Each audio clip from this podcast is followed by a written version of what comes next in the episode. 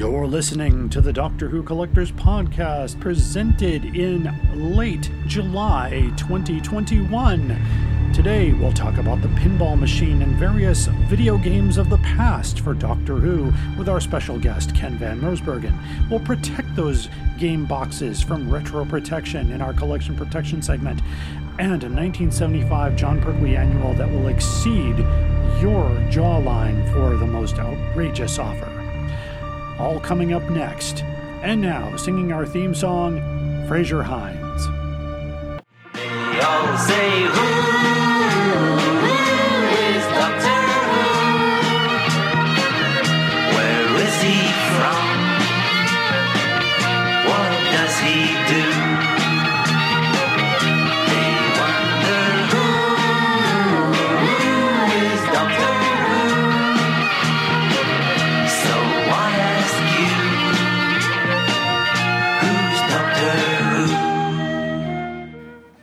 Welcome back to the Doctor Who Collectors Podcast, the podcast that explores the sometimes old tech world of Doctor Who collecting, those who collect, issues surrounding Doctor Who collecting, and of course, all kinds of Doctor Who merchandise. I'm proud to be here today. I am Larry Van Mersbergen, your host, and I've been collecting Doctor Who since 1981. I had the honor and distinction of opening one of the first Doctor Who stores in Chicago, uh, 1984, called Bundles from Britain. And we were dealers at TARDIS 22 in November of 1985. Uh, we are mentioned in a wonderful book that every collector should have on their shelf, and it's called Red, White, and Who The Story of Doctor Who in America. Uh, Bundles from Britain lives on page 384, and you can find a link to purchase this book on the front page of our website at DoctorWhoCollectors.com. We do not make any money on that book, we just want every collector to have a copy. Uh, speaking of links, of course, I want to give to you a couple of great links that all collectors should be using. Uh, first of all, is timelash.com, uh, the TARDIS book library, uh, to keep track of your books, your vinyl CD collection for free. Special thanks to Mr. Dan O'Malley, who keeps up that site and doesn't charge a fee. Uh, if you don't know what you have, or you're looking for something that might be outside that spec, then you can look it up at one of the greatest uh, resources for Doctor Who merchandise, Howe's Transcendental Toy Box, and that's at doctorwhotoybox.co.uk. Of course, David J. Howe is a good friend of mine and a great resource for collectors. Of course, if you are looking for great Doctor Who items at great prices, look no further than DoctorWhoStore.com, which is Alien Entertainment, and they have everything you need. If you're in Chicago, they're in the heart of downtown Lombard. Um, you can visit our website, of course, at DoctorWhoCollectors.com and see a lot of the offerings from our sponsor at Forbidden Planet. Your purchases help keep this podcast on the air. Uh, don't forget to sign up now for Chicago TARDIS 2021, returning to an in person convention this Thanksgiving weekend. Guests include Colin Baker, our sixth Doctor, Simon Fisher Becker, the great Doria Maldivar, Sadie Miller, the daughter of Elizabeth Sladen, who's reincarnating uh, the character of Sarah Jane Smith for Big Finish, and of course, just announced the wonderful Fraser Hines. More to be announced, so keep ChicagoTardis.com in your bookmarks and experience the best Doctor Who convention in the Midwest. I'm honored by uh, them to be their collecting expert, so be sure to stop by and see the Doctor Who collecting presentation in person. Or you can see it from last year when we did the, the virtual convention, and you can find that on the Chicago TARDIS YouTube and Facebook page streams. We also have it on our playlist on YouTube if you just search Doctor Who Collectors Podcast. Our theme song, of course, is Who's Doctor Who, composed by Barry Mason and Les Reed, performed by Fraser Hines consider supporting our podcast. And you can do that in one of two ways. Uh, you can find us at Podbean, which is doctorwhocollectors.podbean.com, a great collection of podcasts. And you can click the subscribe button. And for any amount you choose, you can help keep our expenses down. You can also, of course, hear this podcast anywhere you get your podcasts, including now Stitcher Radio and Pandora. We are a proud member of the Doctor Who Podcast Alliance. So you can hear a lot of great Doctor Who podcasts at drwhopodcastalliance.org. Uh, also, you can check out our eBay store for some rare offerings. Every once in a while, we get duplicates into the collection here and or promo items that we don't necessarily want to hold on to, and all the proceeds from that store do benefit the podcast. Uh, couple more podcasts I want to call your attention to. Uh, the first is, of course, Police Box in a Junkyard podcast, where a random Doctor Who story is discussed.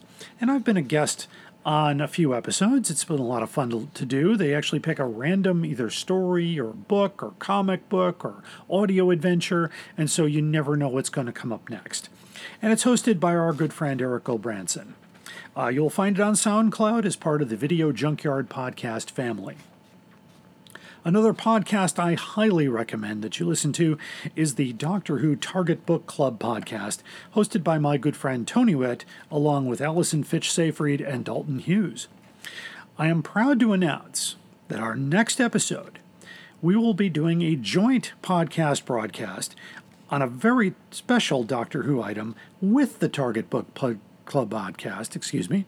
We are going to review a book in the Target Book podcast format and then switch over to the collector side of things with the same group of people um, putting together this presentation.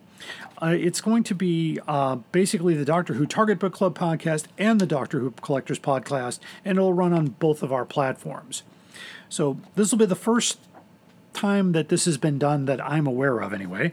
And we're going to be talking about a fan fiction favorite. This story came about in the early 80s, and I remember it being talked about quite well.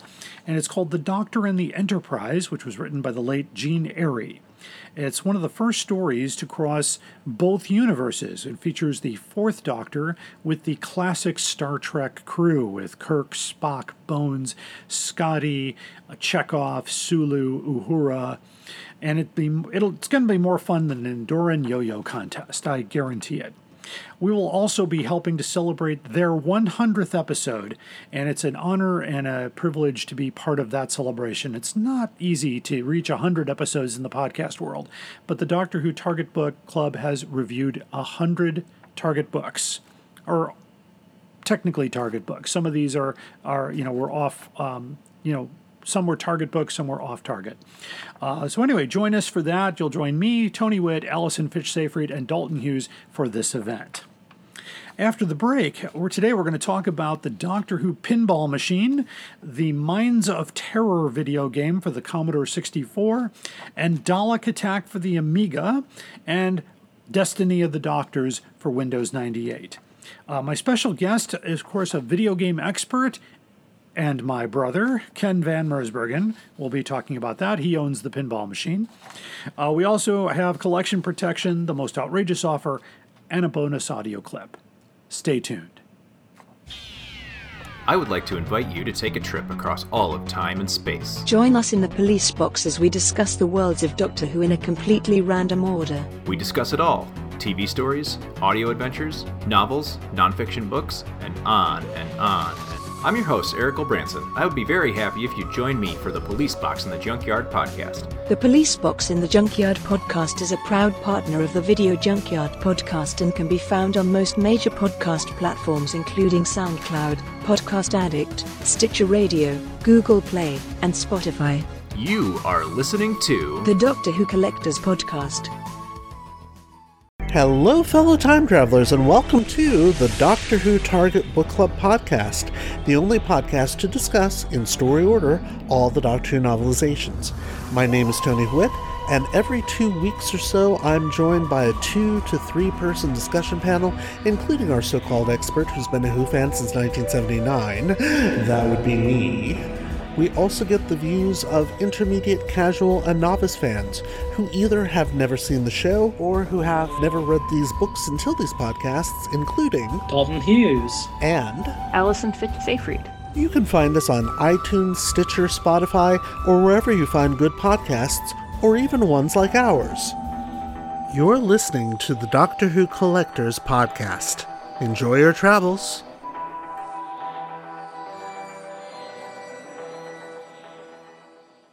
Up there is the scanner. Those are the doors. That is the chair with the panda on it. Sheer poetry, dear boy. You can go ahead.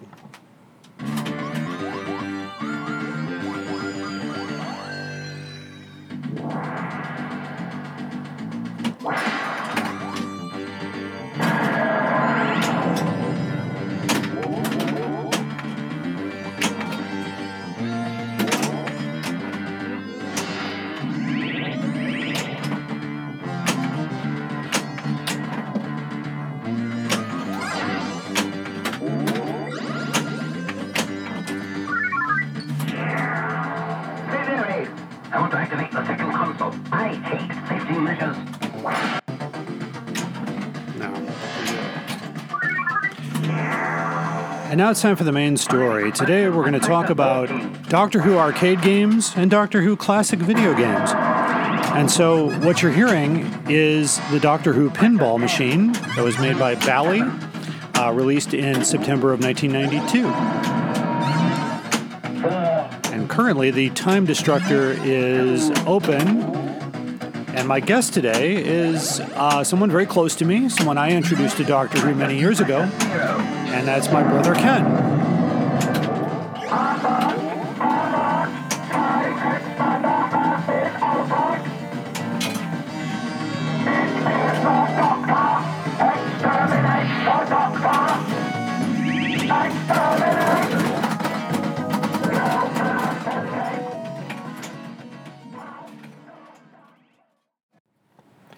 Ken, welcome to the podcast. Oh, I'm glad to be here. Yeah. Uh, so, um, of course, I've introduced you. You're my you're my younger brother. You've Yep. been watching Doctor Who basically uh, since you were a kid. Uh, Yep. do, you, do you remember exactly when that was?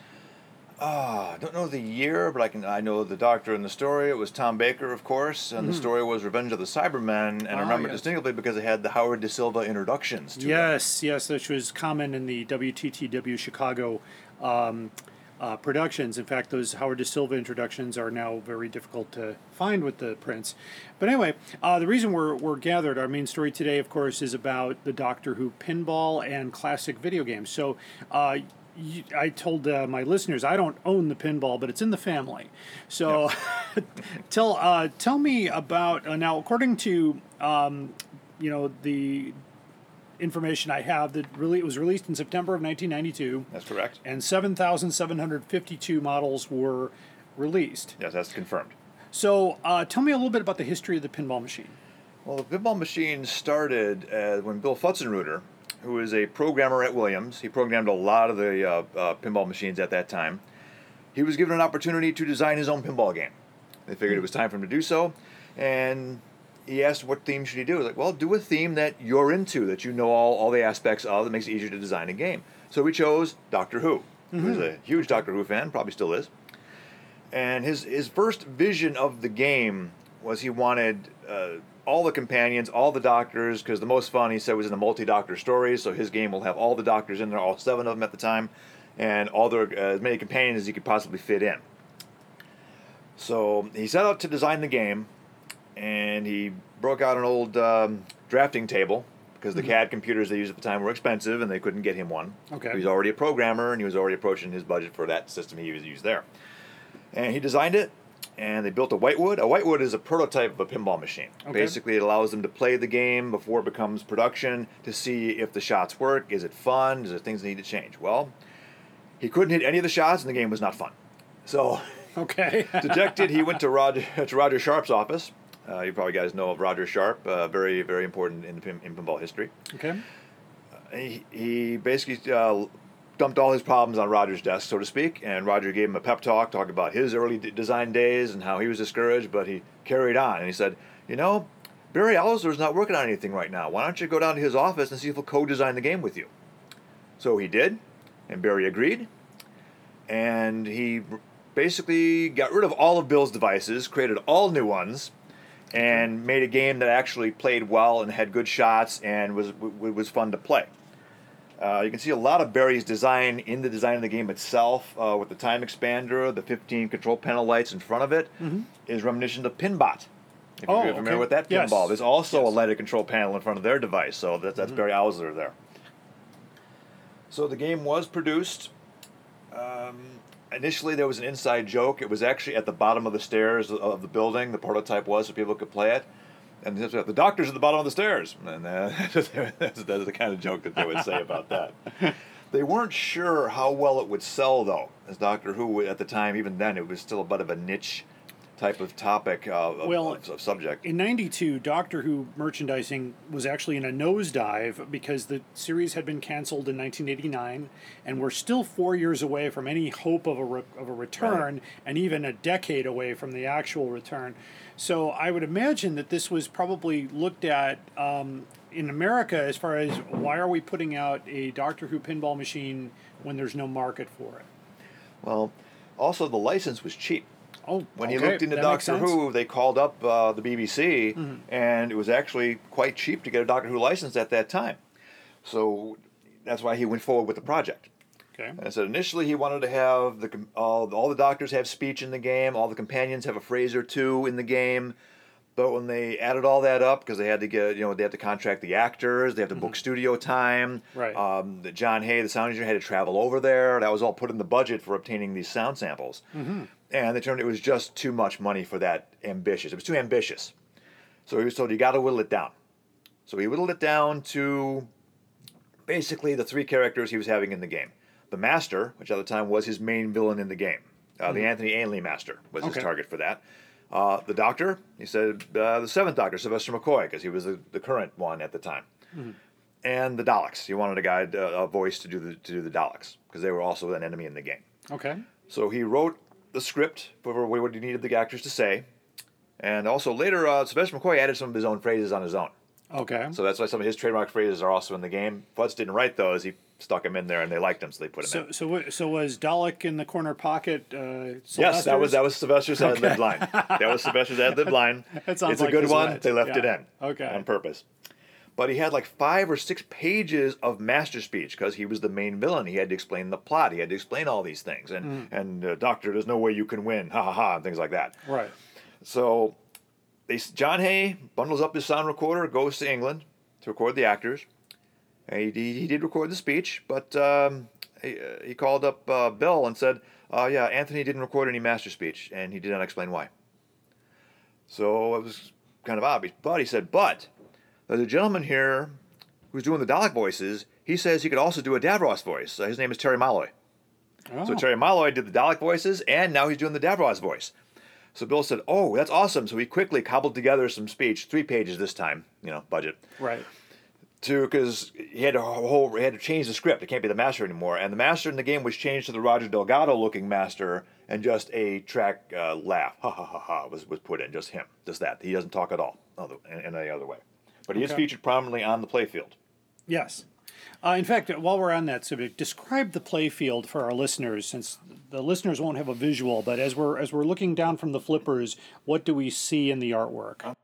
Um, Uh, there's a playfield's layout. You do have the master and the Daleks at the bottom by, by the flippers. They're Mhm. quite large. On the left here, by the hang on score, we have Patrick Troughton along with Jamie and Zoe. Second Doctor is there with the TARDIS console.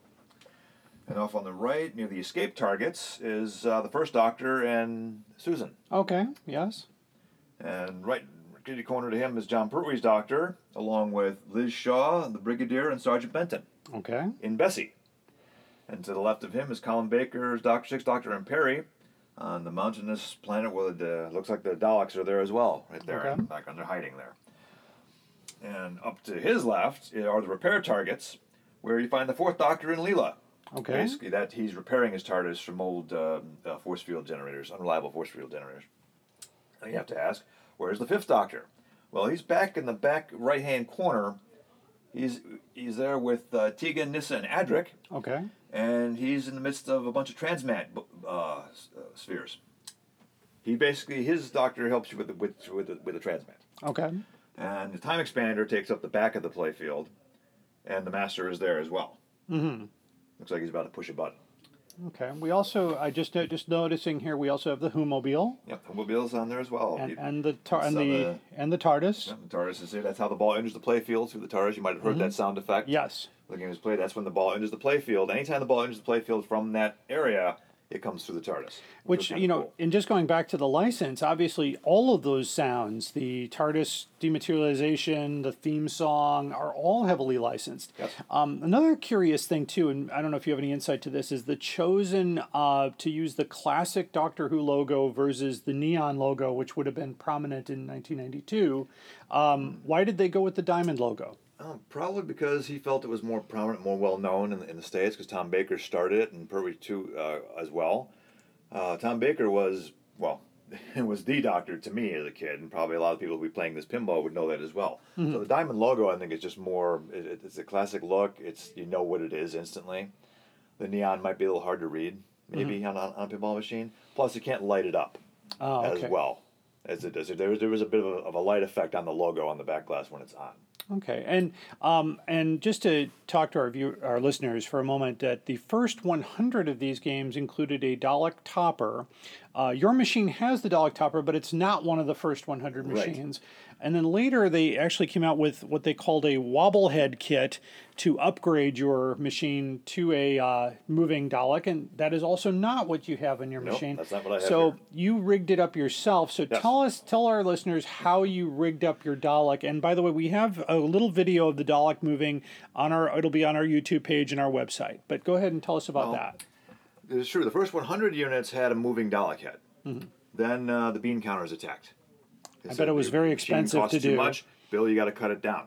He defended a lot of the a lot of the features on Mm-hmm. this machine, but the moving Dalek head, they said that wasn't really necessary, and it was right. So all Doctor Who pinballs have a Dalek up there. They just don't move. Okay. The flasher bulb is still in there. When the Daleks talk, it, it, it flashes.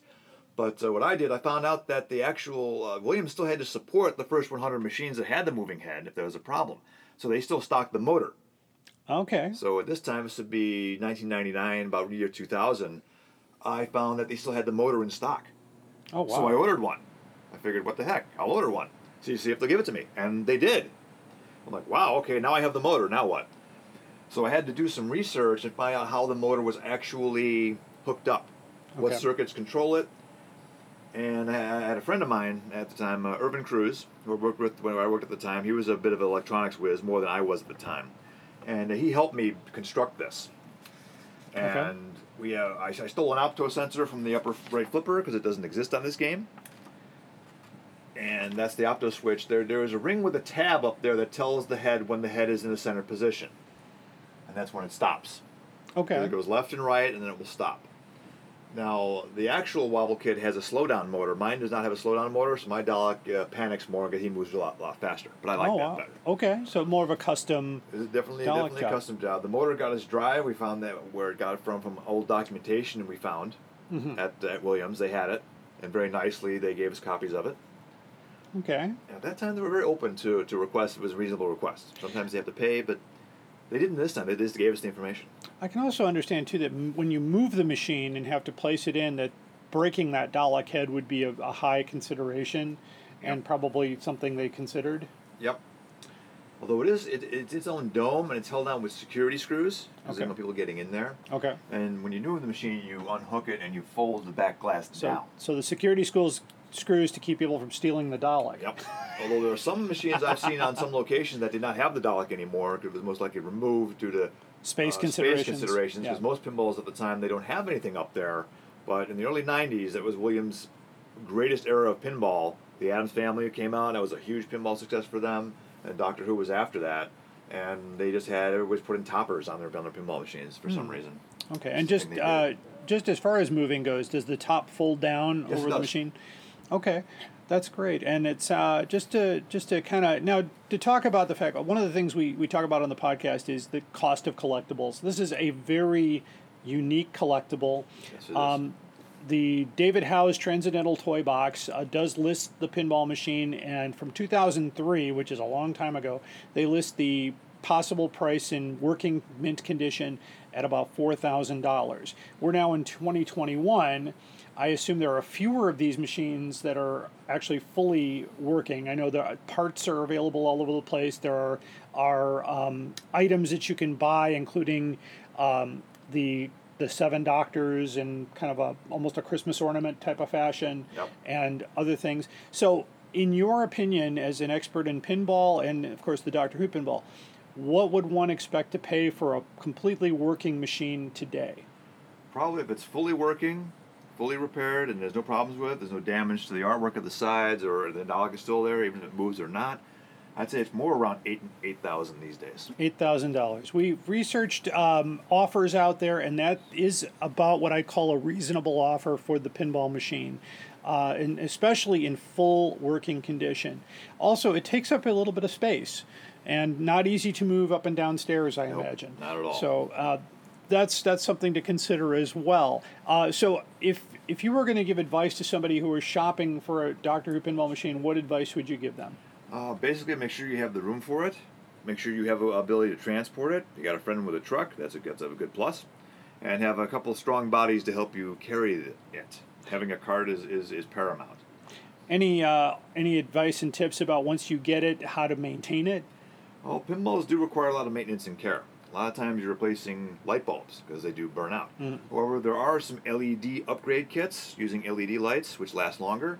I debated uh, getting one for Doctor Who. They're not that expensive. They're around like 150 to 200 dollars, depending on the vendor you get it from. And every vendor's got lights that are a little brighter, a little dimmer, a little different. So uh, the best place to go is like the Pinball Expo, which is coming up in October. They're actually having it this year. That's in uh, Chicago, the Chicago Schaumburg, area, actually. Schaumburg It's gonna be in area. Schaumburg this year. There- There's a new location for We'll, them. we'll post the uh, information about the Pinball Expo on our page. Usually is a Doctor Who pinball there usually, and it's usually been decked out with LEDs and some other things. A color DM uh, dot matrix display they have now for this for this game. I try to keep mine uh, as they were from the factory.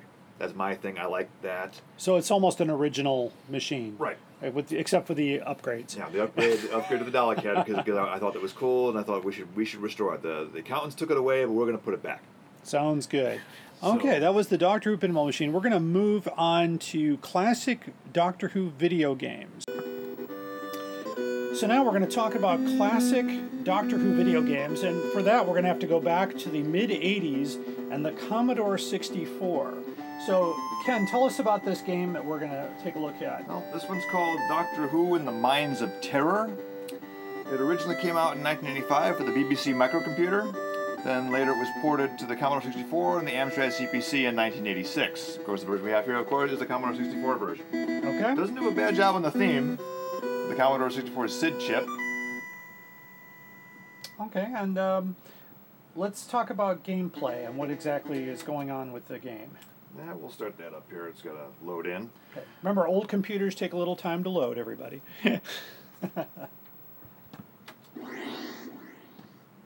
The TARDIS just. Yep, the TARDIS materialized, and now the Colin Baker Doctor is there with Splinx, which is his little cat, programmable cat. Okay. And the Doctor moves around. The objective of the game is to stop the production of heatonite. Apparently, the Master has a Tiru, Okay. which I forgot what that stands for, but but Alright. uh, it's a weapon that the Doctor was sent here by the Time Lords to stop him. He's got to stop the production of heatonite.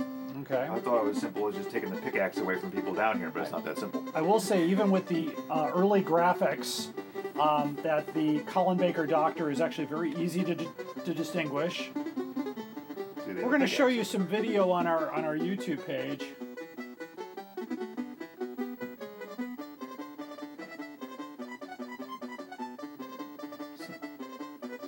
I love the public domain soundtrack too, by the way. Oh, like the Bad News Bears. The animation's actually quite good.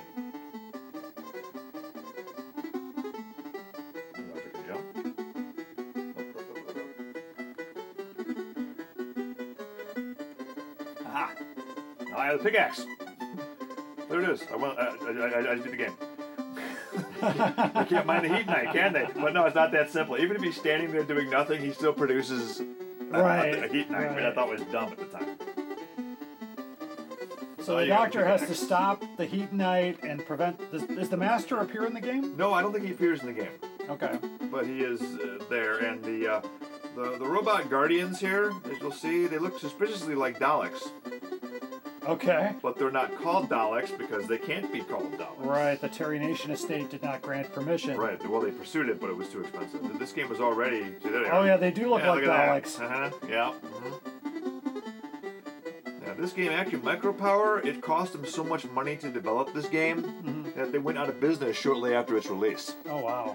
And it was only released in England, so it's kind of hard to find here in the U.S. Matter of fact, I don't think any U.S. software houses picked it up. Okay. So the only reason we played it, see, there's that guy there. Where did he put the heat knife into here. Where'd he get it from? I have his pickaxe.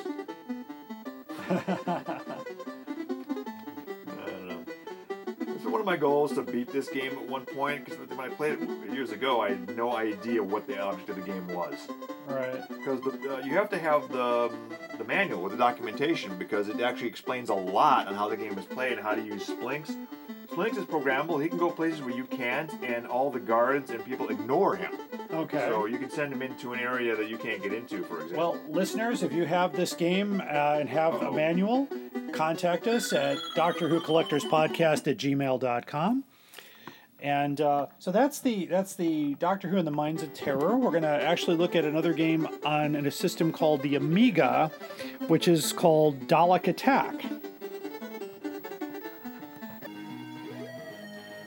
So now we're, we're kind of listening to the opening of a game called Dalek Attack, uh, which is on the Amiga system.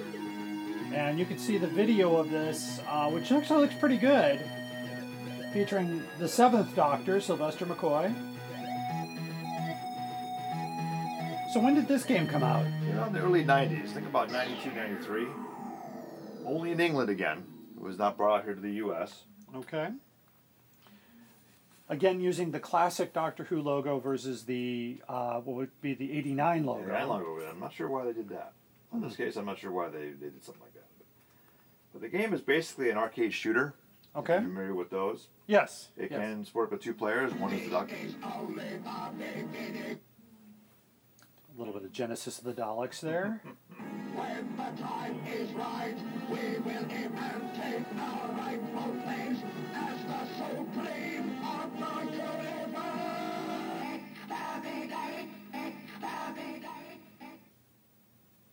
Yes, the Amiga was capable of much better sound than the Commodore 64. So what year was the Amiga released? Amiga came out in 1987. 1985, the first Amigas came out.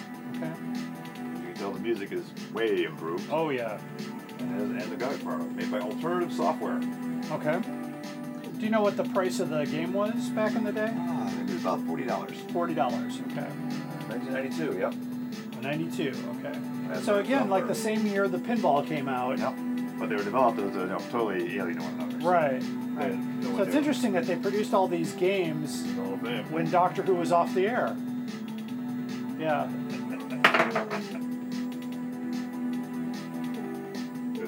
2254 to planet Skaro. Davros, in the presence of the Emperor Dalek, addresses his battle command. Okay. Invasion begins. Doctor must destroy the pods and reverse the beam before Davros turns the Earth into a Dalek production planet. Oh wow.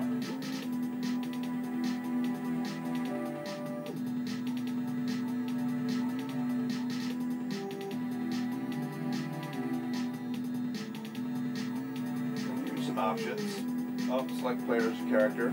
I always play as the Doctor. Base music or sound effects. Music or and sound effects. Okay. Uh, I don't know. Sound effects might be good.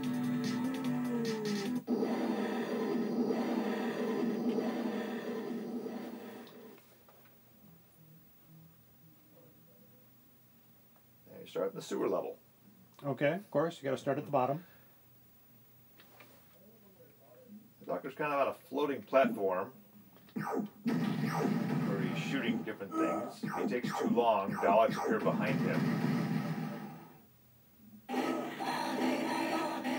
You can't turn around and shoot them though, which is really stupid. In my opinion. Okay.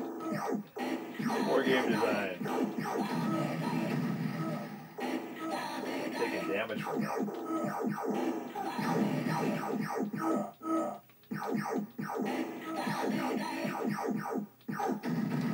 Definitely interesting that the uh, it's, it's basically like a standard shoot up type of game.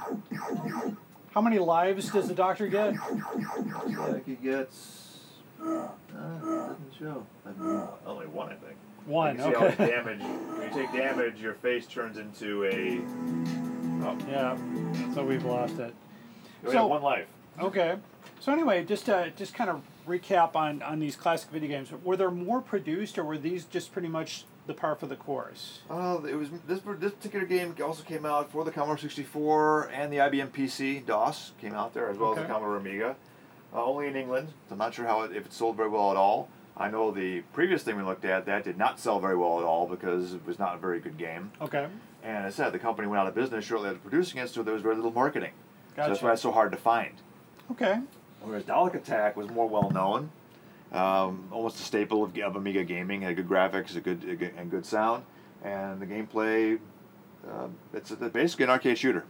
Okay, and lastly, I want to talk uh, just briefly about the, the game Destiny of the Doctors, which uh, came out for the Windows 98 machine. Yep. Uh, so tell us what you know about that. I know that, uh, for one thing, it's the final appearance of Anthony Ainley as the Master, as he Yes, died shortly after.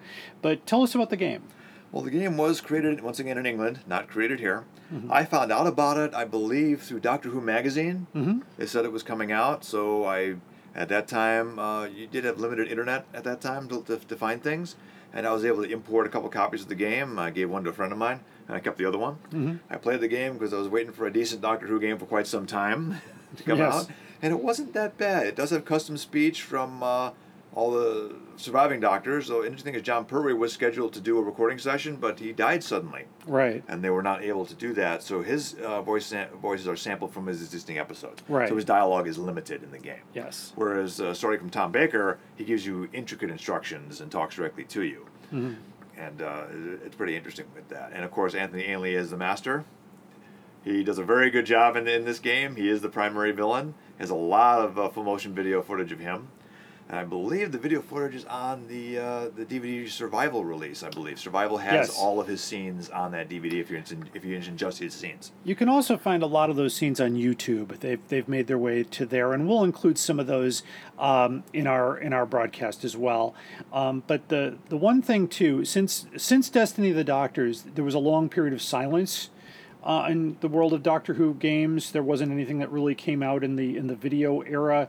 But uh, not to even go there, but I know not too long ago they did release some um, adventure games uh, featuring the Eleventh Doctor. Uh, do you know anything about those? No, I've had no experience with those.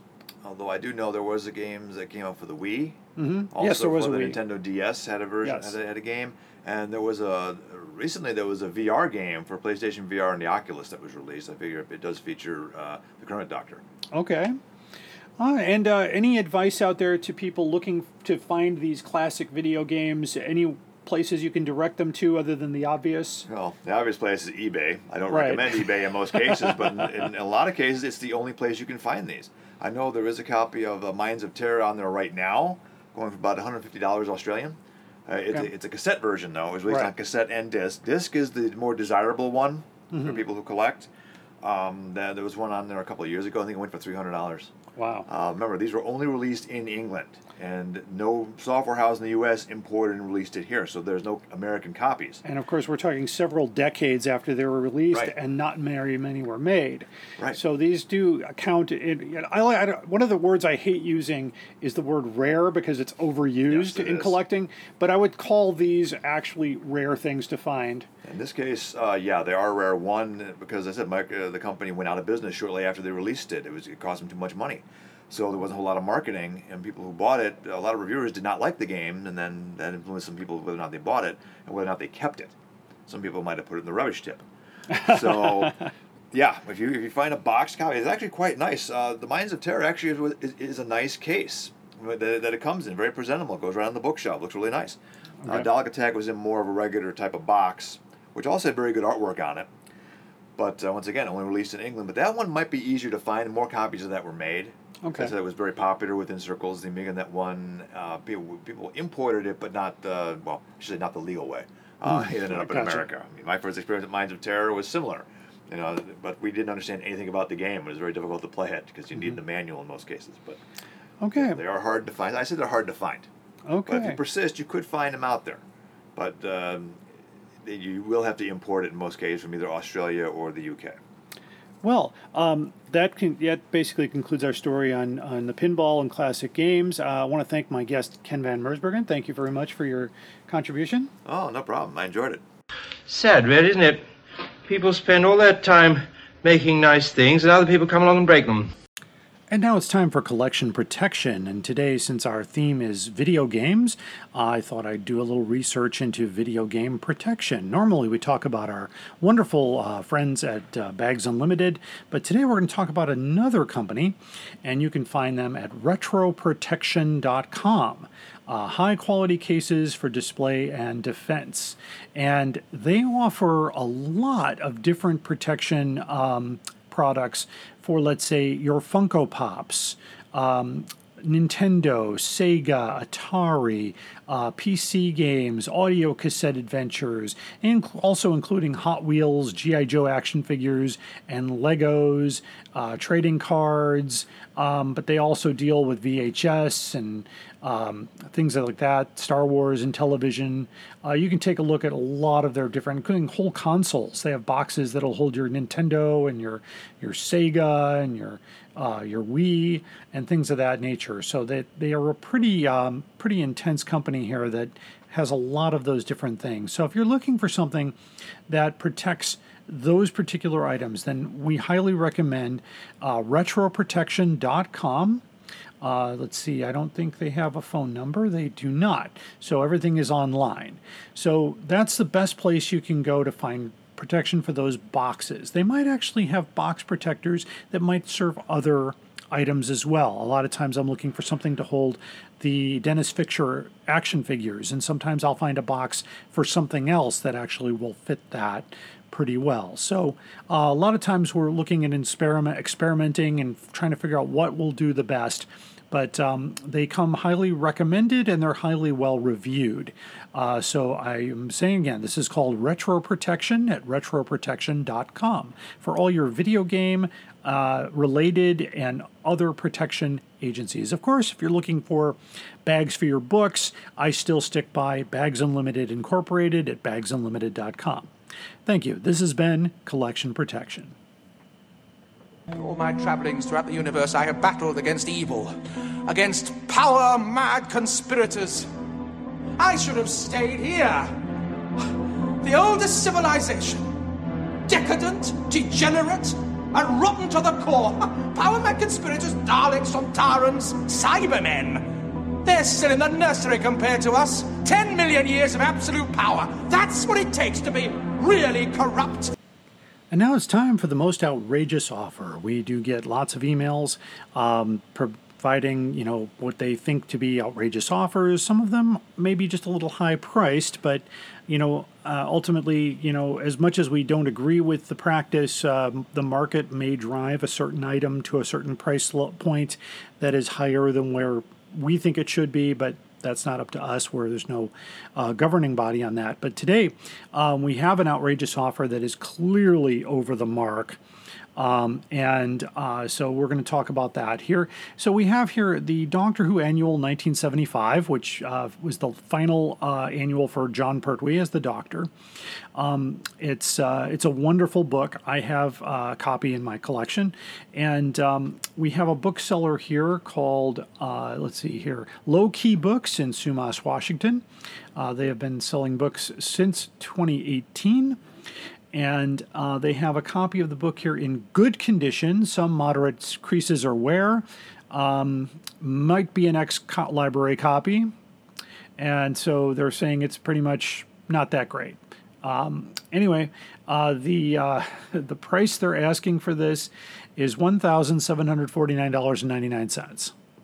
Which I thought, that's uh, I, to me that's outrageous. That's crazy because um, I also did a, an alternative search for this book, and I found that you can buy them in the same condition for sixteen dollars.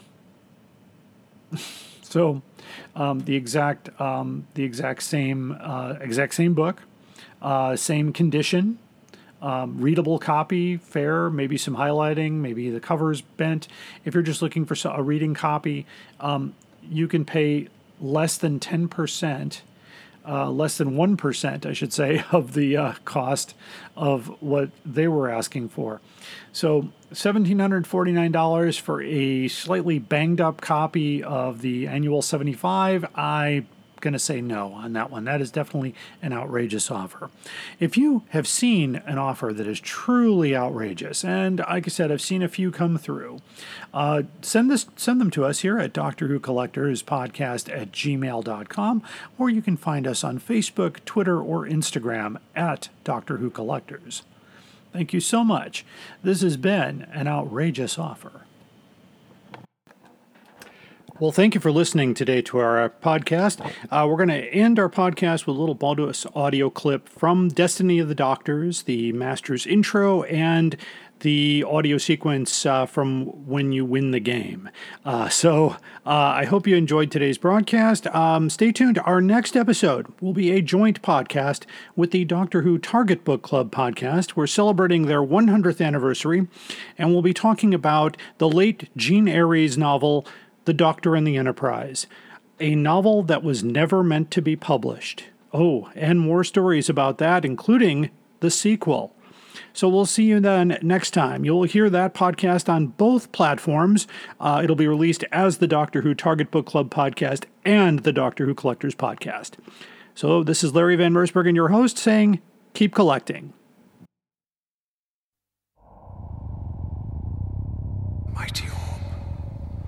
Planet of pure mental energy. I, the Master, have harnessed the majesty of your psychic intellect and made you my puppet. Through you I shall fulfill my destiny to bend the universe unto my will. To begin, I summon the seven complete incarnations of the one known as the Doctor, a Time Lord who more than any other has sought to frustrate my destiny. The Doctor's seven past incarnations shall be summoned hither, where they shall be my prisoners, to be dealt with as I see fit. I shall encapsulate the Doctor's psyche within the depths of the determinant, the domain I have created through your conquered will, and I shall systematically eradicate all past and any futures of the one who has sought to undermine my supremacy.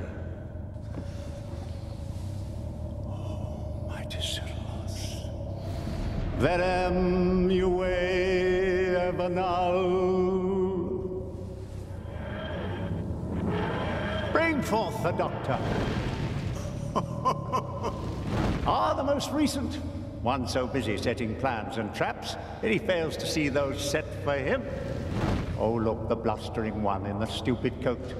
How he struts and gloats.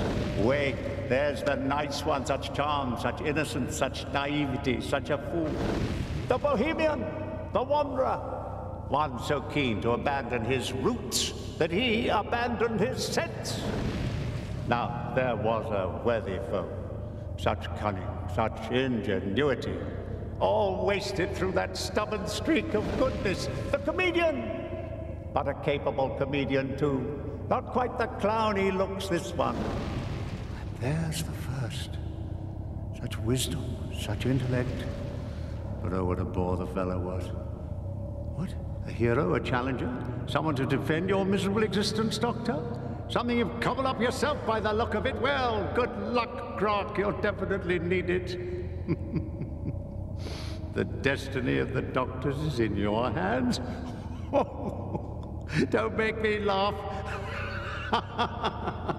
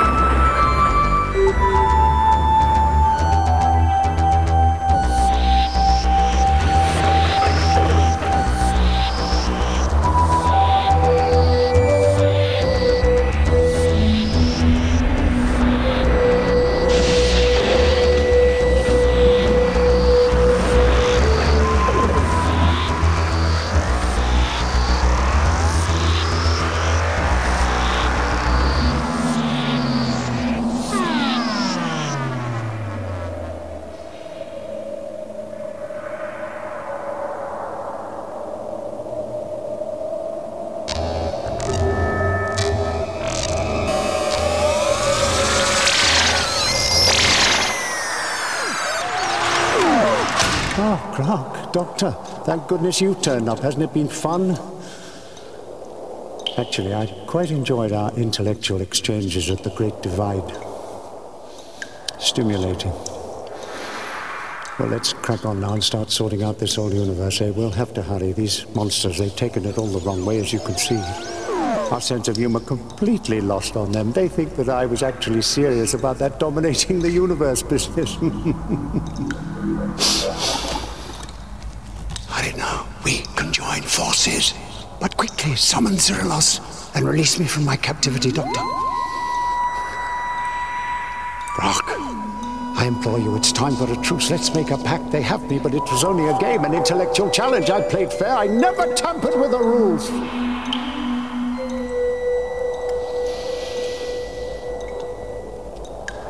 For old time's sake, release me, Doctor. You know what these monsters will do to me. Release me. Release me!